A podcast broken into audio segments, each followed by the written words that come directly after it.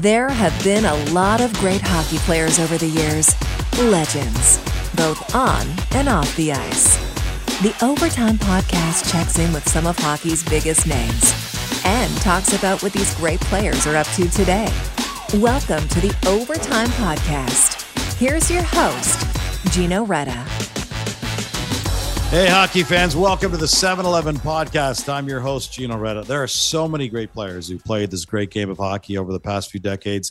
Players who made an impact not only on their teammates and fans, but on the sport of hockey itself. The 7 Eleven Overtime podcast takes pride in catching up with some of those players, sharing some of their great stories, and finding out where they are now and what they're up to. On this week's show, we're joined by a legend who played 22 seasons in the NHL, 21 of them with the Devils, three Stanley Cups, five Eastern Conference championships, two Olympic gold medals with Team Canada in 20, 2002 and 2010, widely regarded as the greatest goaltender of all time. And in 2017, he was elected into the Hockey Hall of Fame. Martin Brodeur joins us. Marty, welcome to the show, my friend. Great to see you again. Oh, thanks for having me. Here are a couple of hot, tasty ways to crush the crave. Download the 7 Now delivery app, and 7 Eleven will have your hot and delicious crave crushers to your door almost before you can say, Fuel me up, Sev. You know the crave I'm talking about. The one that's whispering, wings or pizza in your ear right now. For just $11.69, order a large hot from the oven in minutes pepperoni pizza. Add a 2 liter Coke or Pepsi for $2. 7 Eleven is your go to for fast delivery of Slurpee, groceries, essentials, meals, snack and treats 24 7. So, Roberto Luongo going into the Hockey Hall of Fame this weekend. You just happen to have some somewhat related paraphernalia from when you got inducted. Can you give our fans a little brief scan of the the jersey behind you there? Oh yeah, that's my. it's in my back in my office here. That's um, beauty. The day after, uh, the day after I got inducted, uh, they had a ceremony at the at the rink here in the Prudential Center in Newark, and uh, they kind of presented me that jersey. So it's kind of nice now. It's kind of a nice, nice little uh, thing for my for my office here when you were a kid playing the game and initially you were forward so we'll talk about that shortly did you ever i mean you would have imagined raising the stanley cup. You would imagine making the save that won the game. There's so much stuff you would have imagined but would you ever have imagined one day hockey hall of famer? You know what? When you're when you're young and uh, you just want to play the game you know that's such a fun game. You know play street hockey uh, go skate at the park uh, you know, play on your organized team, and you just wanted to play hockey.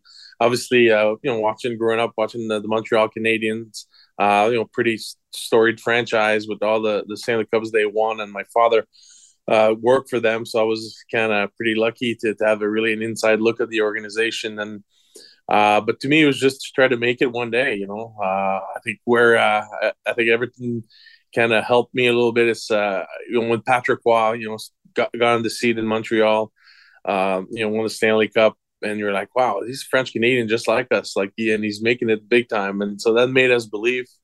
Uh, and you know, obviously the, the rest is, is history, but uh, no, Hockey Hall of Fame, never, I didn't even know that existed anyway. You'd skirted by the fact that your dad worked for the organization. He's one of the great, this is one of the great stories of all time. I'll get you to tell it. Uh, your dad not only worked for the Habs organization, but he also played for Canada at the 1956 Olympics and won a bronze medal with them. Give our audience a background of, of your dad's playing career and then what he did with the Habs and how that got you hanging around the team. Yeah, well, you know, I was fortunate. I grew up in, in the you know sports family. Uh, you know, my big brother played uh, played baseball for the, the Montreal Expos uh, farm team uh, back in the day, and my dad obviously played for uh, for Team Canada. Uh, back then, it was uh, the, the, winner of the Allen Cup uh, that represented the uh, the country. It was all amateur players, and uh, in 1956, he was able to win the bronze medal as a goalie. and you know, for me, grew up, you know, with his jersey hanging like on the wall, his his, his gold gold medal, sorry, his bronze medal. Um, so for us, you know, my goal was to play in the NHL. Never thought about playing really in the Olympics because the pros weren't allowed to play back yeah. then when I started. And uh, so obviously when uh, the pros were allowed to go in 1998, uh, my dad was so proud. Like he was so excited for me to be uh, to be on the Olympic team and then uh, you know, all the Olympics that that I played in, and I was playing '98, 2002, six, and ten. Uh, he was always by my side. So uh, just because he loves, that's his uh, ultimate uh, thing that he accomplished in, in, in hockey was the Olympics. So uh, for for us to win that that gold medal uh, meant a lot for him, and got tons of picture of him with his jersey that barely fitted him anymore when he took it with his medal, and then mine when I was playing. So it's good good good memories, that's for sure. We're in conversation with Hockey Hall of Famer Martin Brodeur on the 7 Eleven Overtime podcast. Uh, something I should point out, I got to ask you how this played out. So, when you start playing hockey, your dad's this legendary goalie who went to the Allen Cup, went to the Olympics, won a bronze medal for the Olympics. You're growing up now, and so you would think maybe you'd want to be a goalie, but you weren't. You were a forward. What did he force you out of the net initially, and then you forced your way back in, or how did that work out? I, you know what? I don't know. I just I've never thought about being a goalie. You know, he's he's never Your really. dad pushed. was a goalie at the Olympics. How could you not think about being a goalie? Maybe because he was a softball, I didn't want to do it. but I don't know. I just I just went out and, and played. You know, I have a like a brother that's almost two years older than me, and so we played a lot in street in the street hockey and stuff like that. And um, I don't know. Like I started, learned to skate, learned to play the game. Um, and I became a goalie just because I love the game of hockey. That's the only reason, not because I really wanted to be a goalie. Um, you know, somebody needed a goalie, and so I was an opportunity for me to play in two different teams, and so I did that. So you know, thanks for my sisters and brothers to, to drive me around in the two different uh, teams on Saturdays and Sundays. Uh, and the following year, like the coach just asked me, he goes, "What do you want to do?" And, and I'm like, "Hmm." I was by myself. I said, "Yeah, I'll be a goalie." So it was a pretty big decision at uh, eight years old. and it worked out really well for you. Did, yeah, were there bad. times in the early part of it where you thought there's a lot of pressure on being a goalie, or did did you just kind of absorb that and love it? I absorbed that. I think yeah, as a young age, you know, is the people around you that put pressure on you more more than just playing the game. And so I was fortunate to have really good coaches, really good people around me to just wanted me to have fun. And again, like we, we were type of organization that I was getting a lot of shots. So I wasn't winning a lot, but I was I was uh, paying my dues at the same time. What's that like as a transition when you when you make that step and you're in the NHL and you've accomplished all you've accomplished coming up, but you know, listen, there's like 600 players in the NHL, but there's only right now 64 goalies. You know, other guys on the peripheral. So statistically, the chances of making that jump is really, and in the time you played, way less than 60 yeah. jobs in the NHL. What's that like when you think mentally? Did is that something you go through mentally as you're coming into the league, or is that just something that happens gradually and you don't really think about it? Yeah, I think it just happens gradually. I think at the end of the day, um, it's a marathon when you play hockey. Yeah. Uh, for sure, if you think you're going to get drafted in the first round and you're going to play at 18 years old, now you start narrowing the, your, your possibilities. You know, uh, when when you see the big picture and, and then you work at it, you know, it's funny. My dad always said when I got drafted, he goes, "Well, you're just a number in that organization now, so wow. make make your number make, make your number relevant." You know, and so that you're faced with only a team whenever you get drafted, and that you have to make the best of it. You know, and uh, that's just the way I went through through my career. Is just like try to be the best goalie in the team that I'm playing on right now, and that's how you move up and you move up and you know, if you get the lucky breaks and you stay healthy, you know, a lot of good things could happen. But there's there's a lot of things that's going to happen. That's why you can't really look at what's going on right now in front of you all the time because sometimes that's the hardest thing to go through. You get to see see the horizon and see what what the goal is. And my goal was to play in the NHL and being a starter in the NHL.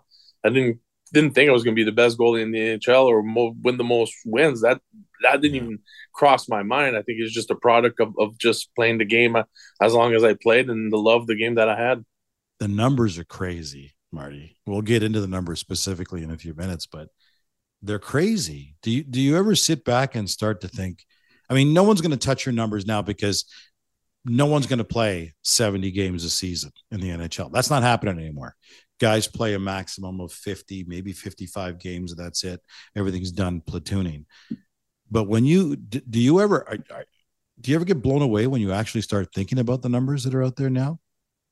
A little bit, you know. I think when I when I finished my career, like at the end of my career, a lot of people are asking me about these numbers, and I'm like, well, it's hard for me because I'm still playing. I'm not looking yeah. at those. Uh, but obviously, when I went through in 2019, when I got inducted, you know, I got a lot of a lot of interviews. A lot of people talk to me about my numbers, and this this is when I'm like, wow, that's a lot. that's a lot, you know. And and you turn around, it's like I, I always say, like you know, I I won three Stanley Cups, but I lost two you know? Then that these that that's the my thought process. It's all the stuff that i You're pretty hard on yourself man. Yeah but hey that's that's if you want to be the best you have to be hard on yourself you know? Uh, but that's kind of one of those things like i'm really proud you know i just one thing that I, I, wanted to do is to be durable in the nhl play a lot of games play i wanted to play every game in one season and let lou never let me do it but uh, i came close a couple times uh, but that's just the way I, I, I was wired, you know, to play as long as you can and and uh, try to be successful. No one was ever taking you out of the net. The net was always yours whenever you wanted it. You could have played as many games as you wanted to. There was never going to be a coach in your career that was going to say, Marty, we need you to rest up. That was never going to happen. Could you have done what you did if you were in a in a league right now where you had the platoon, could here's my question: Could Marty Brodeur have been as good today as you were then, playing less hockey, or did you need to play as much hockey as you did to be as good as you were? It's a good question. You know, we'll never know, but uh, I fed off playing a lot of games. You know, I, I like I said, I was really fortunate that the coaches that I played, the organization I played for, believed in me hundred percent. Like from the year I was 21 years old to the when I was 40 years old, you know, and and uh, bad games, good games, they didn't matter for them. They saw me the same way, and it just builds confidence for for an athlete when when people have your back all the time. Uh, my goalie coach would, you know, oh, Marty's fine, he's fine. Let, let put him right back in there, you know, and and, and that's and that's what I wanted. So uh, kind of minimize some of the bad streaks. You know, we all we all have them, but more you get thrown in the fire, more you're able to deal with them. And uh, that's it's always. Uh, you know, when when we're here in New Jersey and we see our goalies one struggling, like the balance of how you get these kid out of, out of these ruts. You know, at times. You know, so. Uh, but for me, was to play to play a lot, and they let me do that. So you're in hockey ops now with the New Jersey Devils, but have been for a while. Do you have any desire to coach goalies or to help teams and how to develop their goalies? Does that interest you at all? Well, that's a bit. I'm not coaching. Coaching is not something that uh, is in the cards for me. I've done it with the Blues for like three months with Jake Allen, and I really enjoyed it. But I found myself working harder than when I was playing. So that just takes away time from your family, right? Yeah, at that at that time. But right now, like we build this little uh, goalie department in New Jersey, um, headed by Scott Clemmensen. Uh, we have some goalie coaches in the NHL and in the minors. We get uh, Anders Nilsson, that's uh, yeah. our, our, goalie scout in Europe. And so we we do uh, work hard on development for for our goalies because we feel that's an important part of any organization is to build within because they're hard to get and they're really expensive yeah. when they become free agent. you could ask for Florida with Bobrovsky and Markstrom, and you know it becomes expensive. So you try to grow them as much as you can, and we've been doing that for two years now here, and so we're in a, in, in the start of, of building that that uh, the department. As a guy, Marty, uh, we're in conversation with Hockey Hall of Famer Martin Brodeur and the uh, 7-Eleven Overtime podcast. As as a guy who's been in broadcasting throughout your entire NHL career, there were some moments where I was like, "Oh man," I understood the magnitude of what your game was. There's there's a specific moment in my mind where I kind of went, "Yeah, this guy's this guy's going to be one of the best in the entire history of the NHL. And I'll share that in a moment. I want to see if it's the same moment that you think. Was there a moment where you thought I could be great in this game? Well, to me, it's it's it's winning the the gold medal in Salt Lake City. Okay. Uh, you know, I had some great seasons. I won a Stanley Cup, obviously, uh, early on in my career, in my second year. Uh, but I think to the eyes of, of, of the NHL and, and the fan base, or probably mostly Canada, yeah. like winning that gold medal really changed a lot because I was always second fiddle for. Well, you weren't Dominic. supposed to be the starter there, right? It was supposed to. Be No, I know I wasn't. Yeah, Cujo started it, so yeah. But you know, I, I was always second in voting for all the awards and everything. So I, right after the uh, the 2002 uh, gold medal game, you know, I, I won in 03, 04, 07, 08, the Vezinas. And it's funny, I was never, I was always four in five years. That's ridiculous. Yeah, I was always the goalie behind, you know, behind the runner up hockey team, you know. Yeah.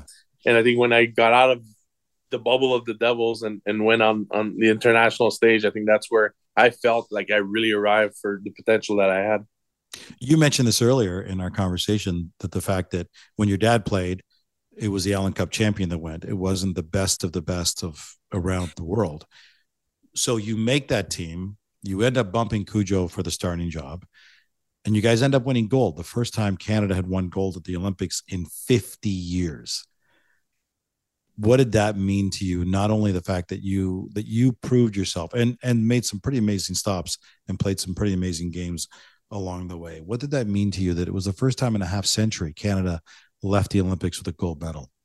Yeah, well, I mean, it's it sounded surreal, you know. Like I, yeah. I don't think we grasped like how long the the Canada hasn't won the the, the gold medal yeah. when we were there because you know we're all like NHL players. We're not nobody played in the Olympics before, so we're not historian about the hockey in, in the Olympics. Uh, but obviously, it was a disappointing in, in '98 when we didn't bring anything back.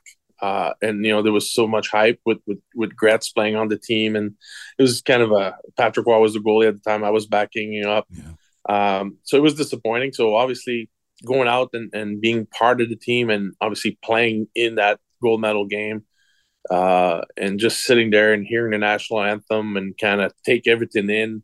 Uh, you know, with, with Gretz being our general manager at the time, so it was it was a surreal moment. You know, I think, uh, and, and, I think the the biggest part that I thought it was so cool. So I think a week or two later, I played in uh, I played in uh, in Toronto against the Leafs, and they had a huge uh, standing ovation for me. You know, and I was for like a visiting wow. goalie, visiting goalies. I was like, "Oh, this is pretty cool." Uh, you know, and uh, you, these are things that you know what it meant. Uh, I cross paths people all the time. They knew exactly where they were when we won that game. The whole country was behind us the whole time. Uh, you know, these these were unbelievable moment for for myself and my family. You're playing Team USA. You're up two to one. You're in Salt Lake. You're going for the gold medal, and you're facing Brett Hull, one of the best snipers in the history of the game. Do you remember? Oh, I, I feel stupid to ask this question. Do you remember the toe save? what do you remember about it?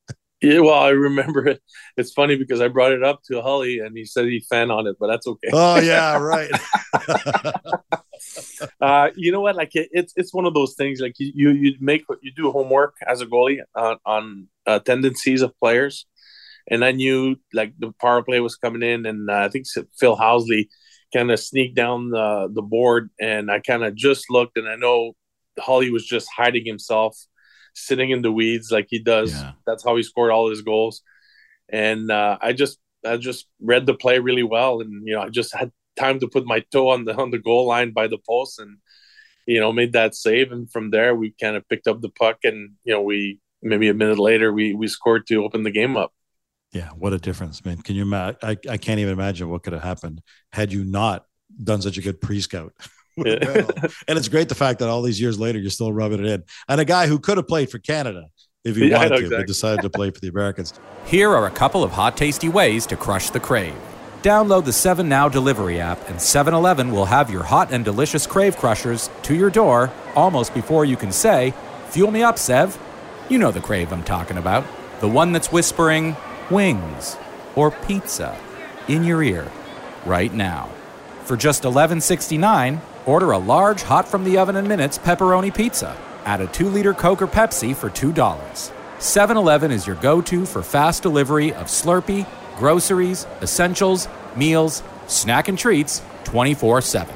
So I was I was talking about the the moment that kind of stands out to me, and it wasn't really an exact moment, but rather two crazy games.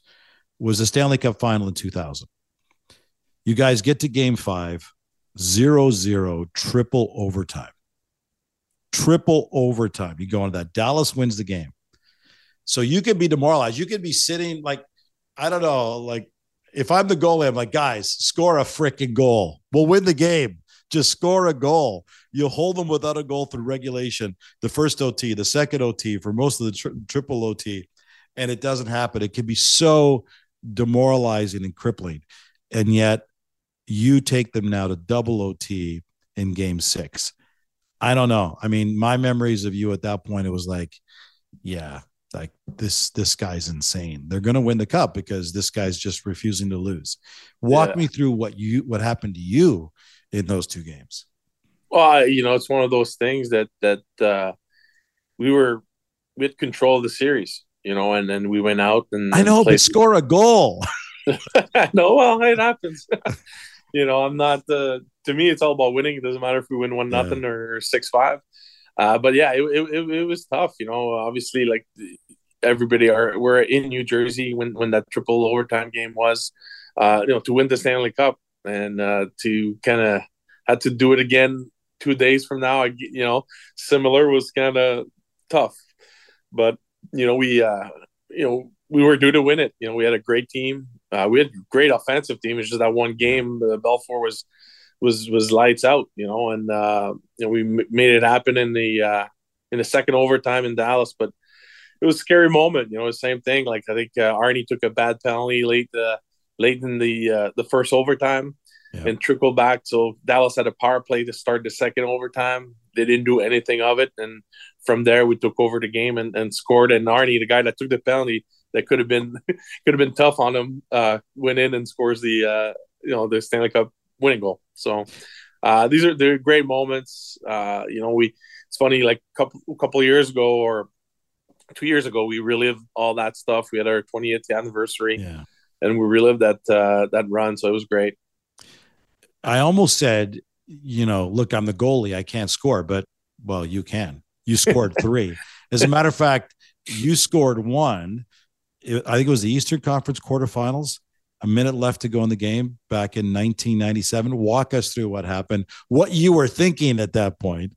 Oh, well, you know, it's it's funny. Like I always wanted to score a goal in junior hockey. I came close a bunch of times, never was able to score one. And uh, I don't know, it just happened like uh, you know, we're at two goal lead. Usually in the playoffs or even on tie games, I'm I'm never gonna try. I'm gonna make a play to just to clear the zone. Uh, but this one had two goal lead, and uh, I think Dave Manson uh, uh, dumped the puck, and he just kind of a little careless, probably not knowing who I was. I was able to play the puck, uh, and it just kind of just happened that everybody went towards me. I was able to shoot it over everybody's head and kind of hit the empty net. So uh, that was an exciting time. Uh, lived it uh, with the. I remember like Shawn Chambers coming at me and just like never got in a huddle to to score a goal. So that was funny. Did you keep the puck? That was your first NHL goal. Did the ref go grab it for you and bring it to you? Oh, oh yeah, I think uh, John MacLean grabbed it. I thought John MacLean was going to try to touch it to go in, but he, he let it go in.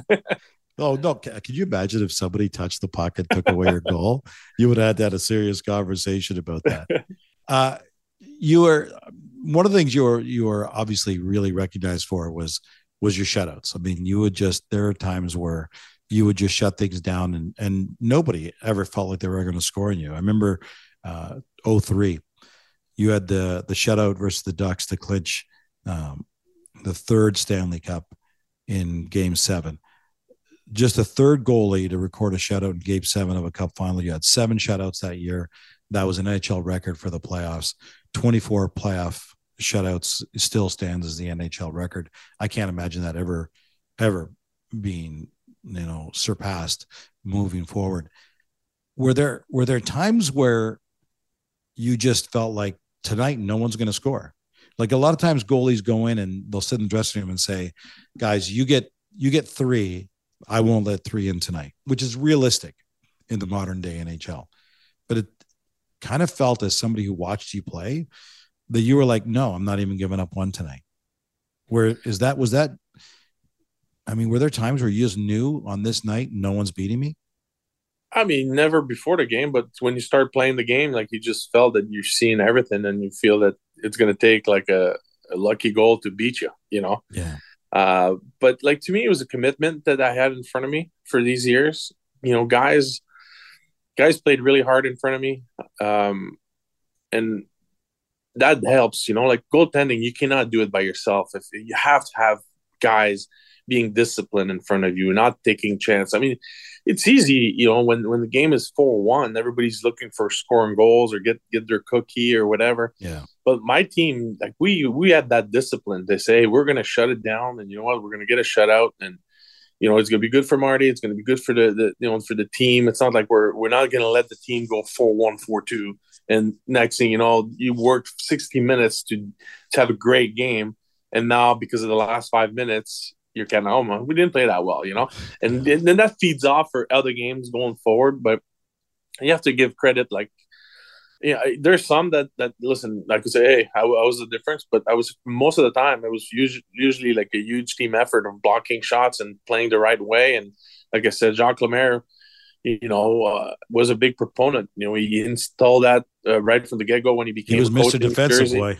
Yeah, and he just you know he he made us he made us good. He made us understand what it takes to to to win, and to win is not just to win, you know, four two four three when you you dominate enough to win four nothing. You know. Did it bother you at times that people would say because of the way Jacques Lemaire coached because of some of the teams you played, a they were really good, b that they played a very very defensive style. You mentioned this before when you were talking about the Olympics that maybe people didn't understand how good you were because there were some in the game were saying, yeah, he's great because he's in that system that works perfectly for him. Did that bother you to hear that kind of stuff? No, I, I took pride in that more than anything. You know, like I know everybody talked about the trap and like people hate playing in New Jersey. Like that was our best thing when a team would after a game would complain about how we played. I mean, that means this well, is you were winning.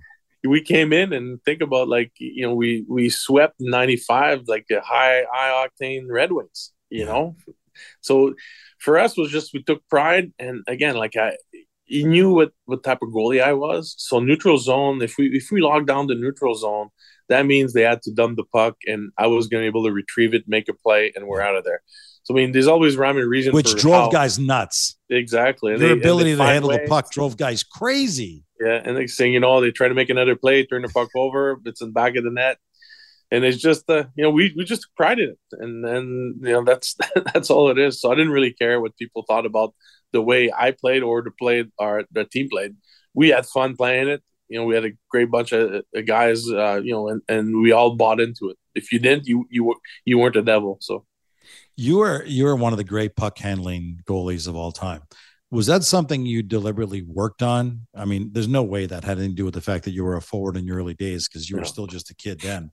But was that something that you just really enjoyed doing and you and you messed around with it, or something you thought was going to be an important part of your game?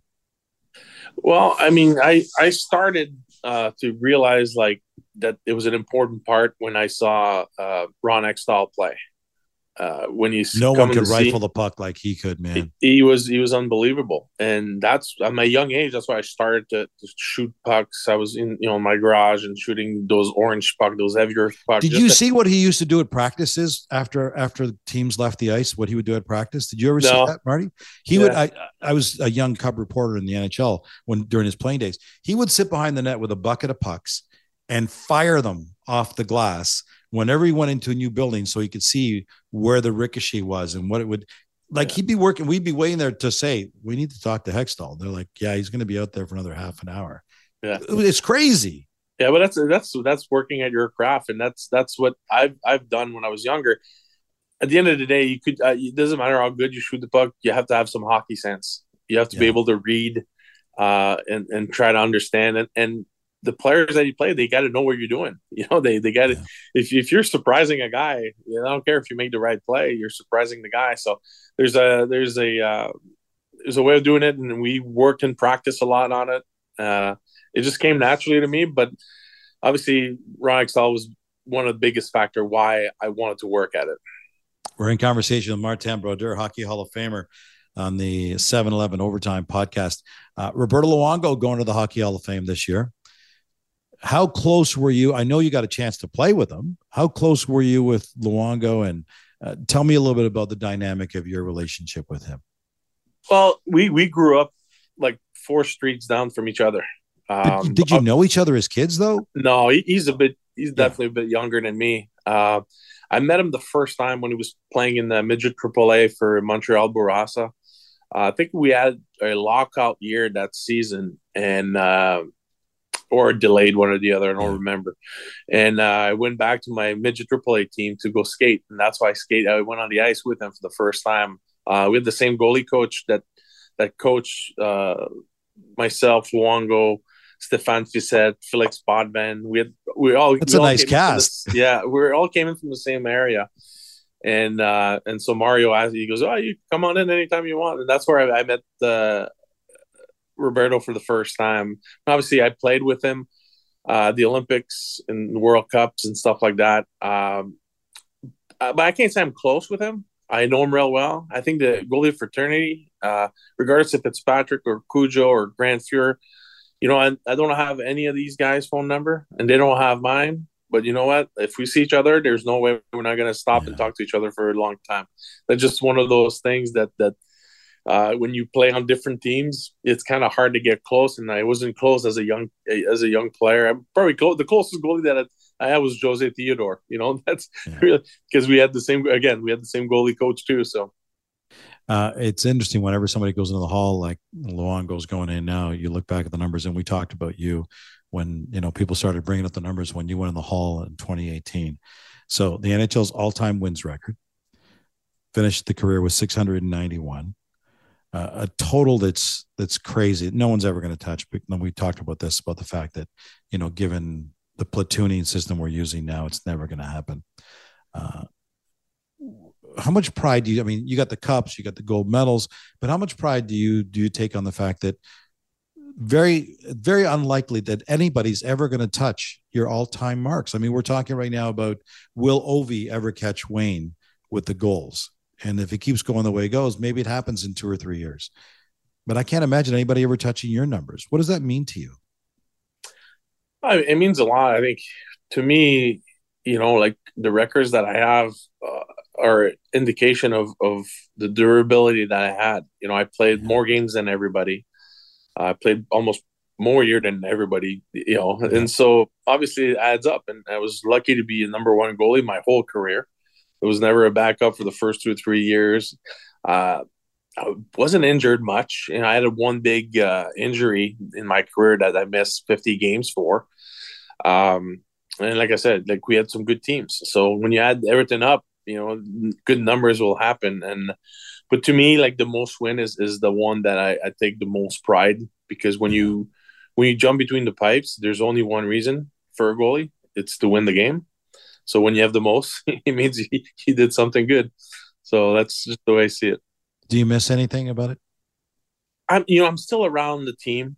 Yeah. Uh, you know, I was in St. But it's different though. Now. It's different being in management than it was being in the room, it, right? It, it is. Well, then that, that's why I'm going to come out. I miss the guys. Like I miss just hanging out and yeah. going through the the rough patches, the good patches together to see a to see a young kid coming in, scoring his first NHL goal. Uh, you know, winning our first Stanley Cup you know, a veteran coming in, winning his Stanley Cup, his first Stanley Cup as a 30 year old.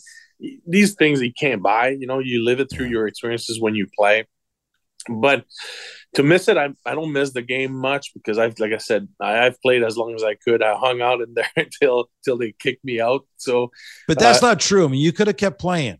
I could have, but you know why? I, why did you decide it was time to hang him up? Just because you couldn't be the Marty you were at the top of your game? Like, how did no, you just come didn't to like? I didn't like sitting on the bench and practicing and okay. going out and being the the goalie that the you know the the spare guys are shooting at his head. I'm like, I, I did enough in my career not to have to endure that. So that's why I decided to kind of move aside when you sit back and reminisce with with close family and friends, uh, not not fans, but people that that really are important to you what are the things that come up in conversation that you just kind of you you bask in the glory of some of the past achievements and stuff well you, you know one thing that a lot of people uh my my friends and my family uh bring up a lot it's the experience that made them live through a, stanley mm. cup playoff run yeah. because it's amazing how consuming it is when you have somebody that you know that that's going to live this dream and you're alongside him you know going through that it's kind of pretty cool for them i mean they wish they could have done it most of them never played hockey or if they did if they did they never got it close to be a pro hockey player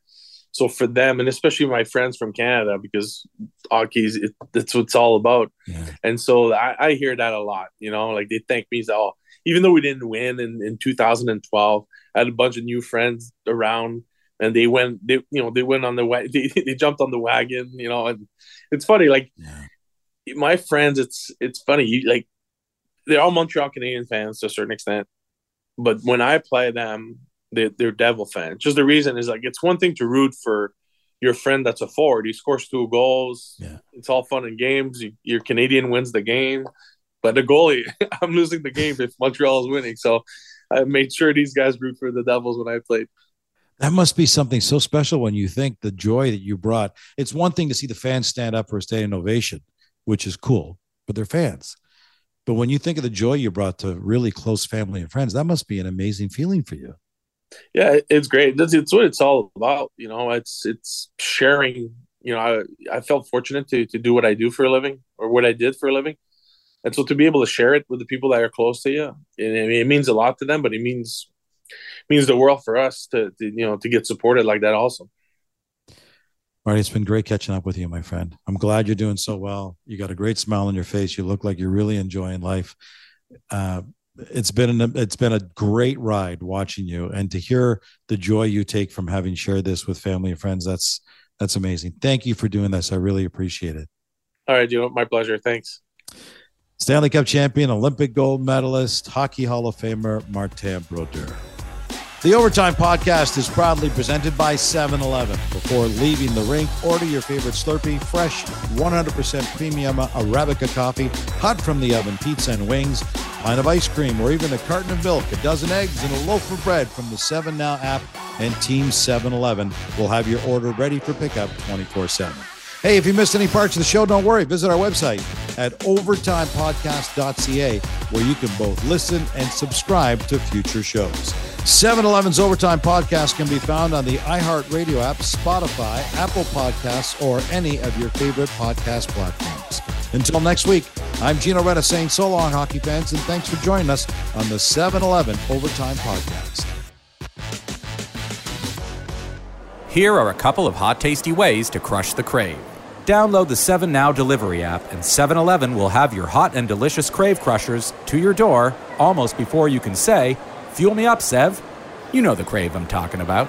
The one that's whispering wings or pizza in your ear right now. For just $11.69, order a large hot from the oven in minutes pepperoni pizza. Add a 2 liter Coke or Pepsi for $2. 7 Eleven is your go to for fast delivery of Slurpee groceries, essentials, meals, snack and treats 24 7.